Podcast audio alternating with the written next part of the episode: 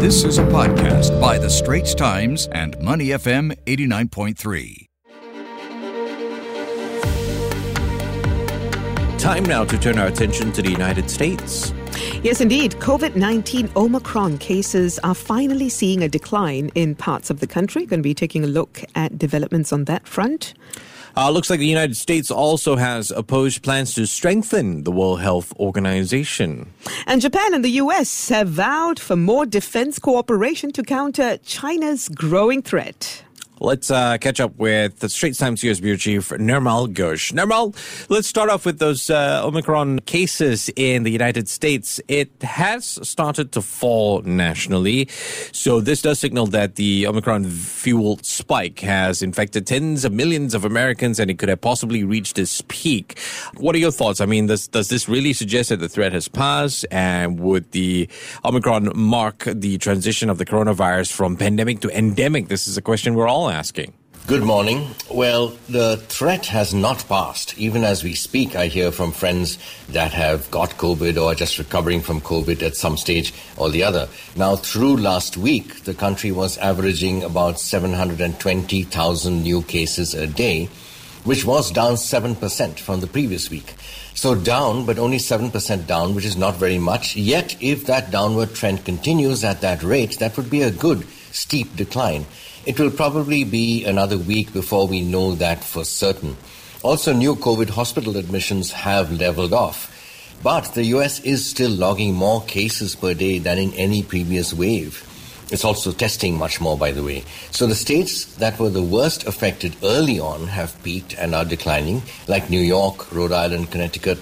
But some other states continue to see increases, and many hospitals remain full and deaths continue to go up at more than 2,000 a day. So again, the threat has not passed, but there is some hope it will soon, as predicted. As for the second point, yes, that is the theory, and it is a logical and seductive theory. Data shows the Omicron variant now accounts for nearly 100% of new COVID cases here. But hospitalization and mortality still depends on the rate of vaccination or degree of immunity in the general population. And there is still pushback against vaccine and mask mandates and so forth. So while, as you said, Omicron does perhaps mark that transition from pandemic to endemic, there is no indication yet that we as a society here and elsewhere are ready or able to accept that. Again, the threat has not passed, yet there is some return to optimism given this decline in case numbers.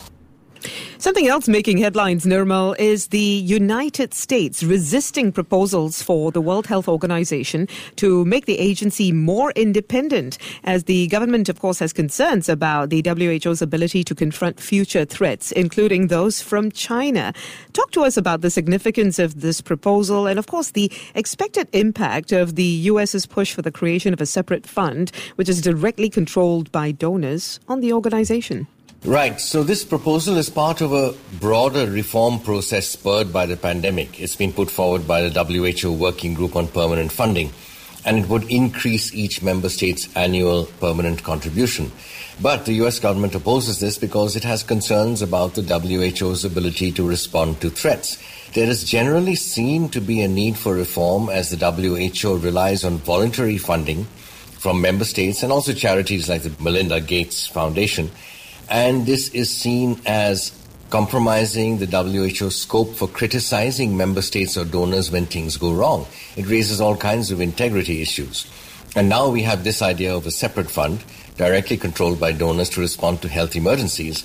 The US sees this as a strategic necessity because the pandemic has been such a disruptor, not just a public health issue, but a political one as well. So it's about stability and, in fact, national security.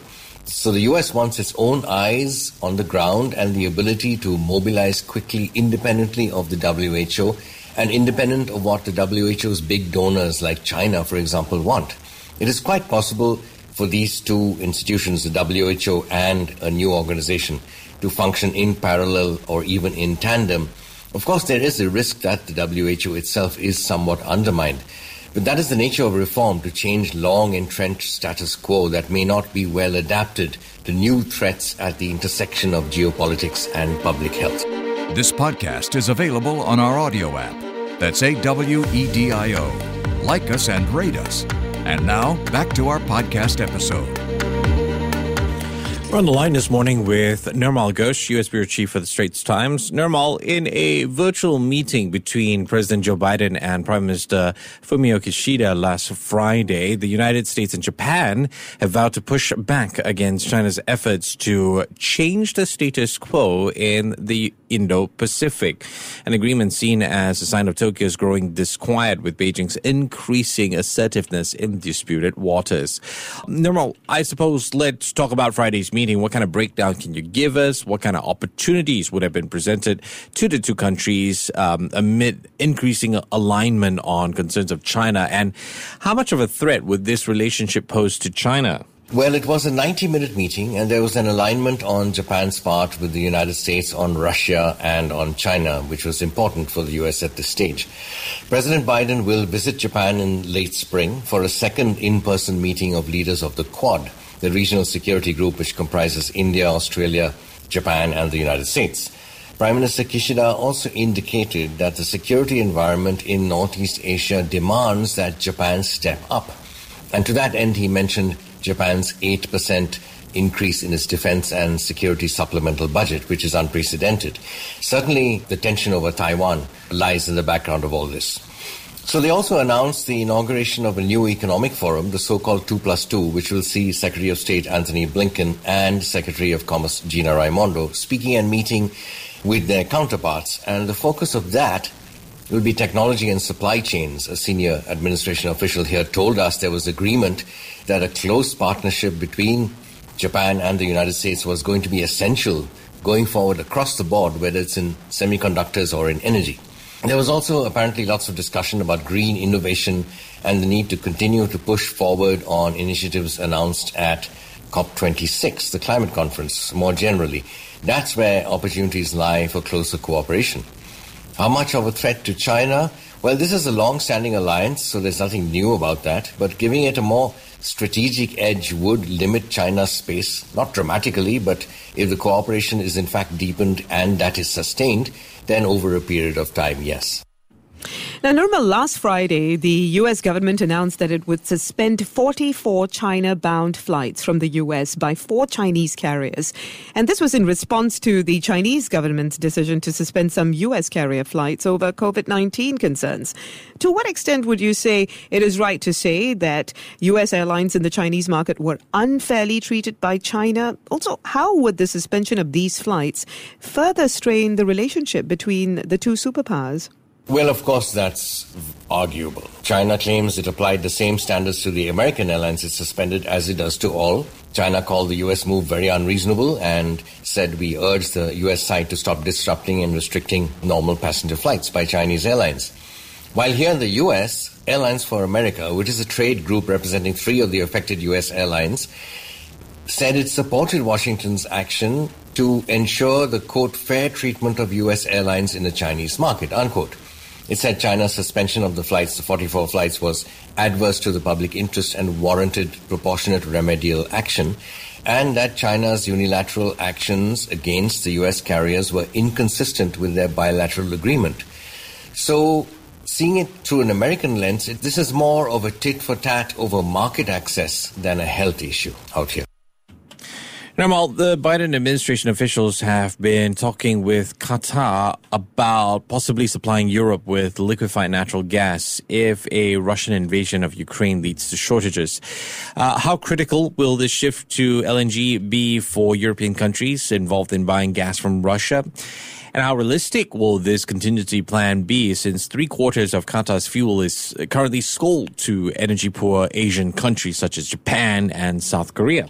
Well, we don't exactly know yet. This is very critical because the European Union depends on Russia for about one third of its gas supplies, and US sanctions over any conflict will disrupt that supply. Now, Qatar already supplies LNG to Europe. Almost three quarters of the European Union's imports of natural gas come from Russia, 41%, Norway at 16%, Algeria at 8%, and Qatar at 5%. How much Qatar can up its production depends on how much Europe may need, of course, and we don't have the exact answer to that yet, as this is still being discussed. However, this past year, Qatar has been expanding its LNG production significantly, and certainly it will be able to meet some of the, of the new demand and uh, service its regular markets. Thanks very much for that, Nirmal. We've been speaking with Nirmal Ghosh, U.S. Bureau Chief at the Straits Times. We'll catch up with you again next week, Nirmal. The Asian Insider Podcast channel is also available on Apple Podcasts, Spotify, Google Podcasts, and our Awedio app. That's A W E D I O. Like us and rate us.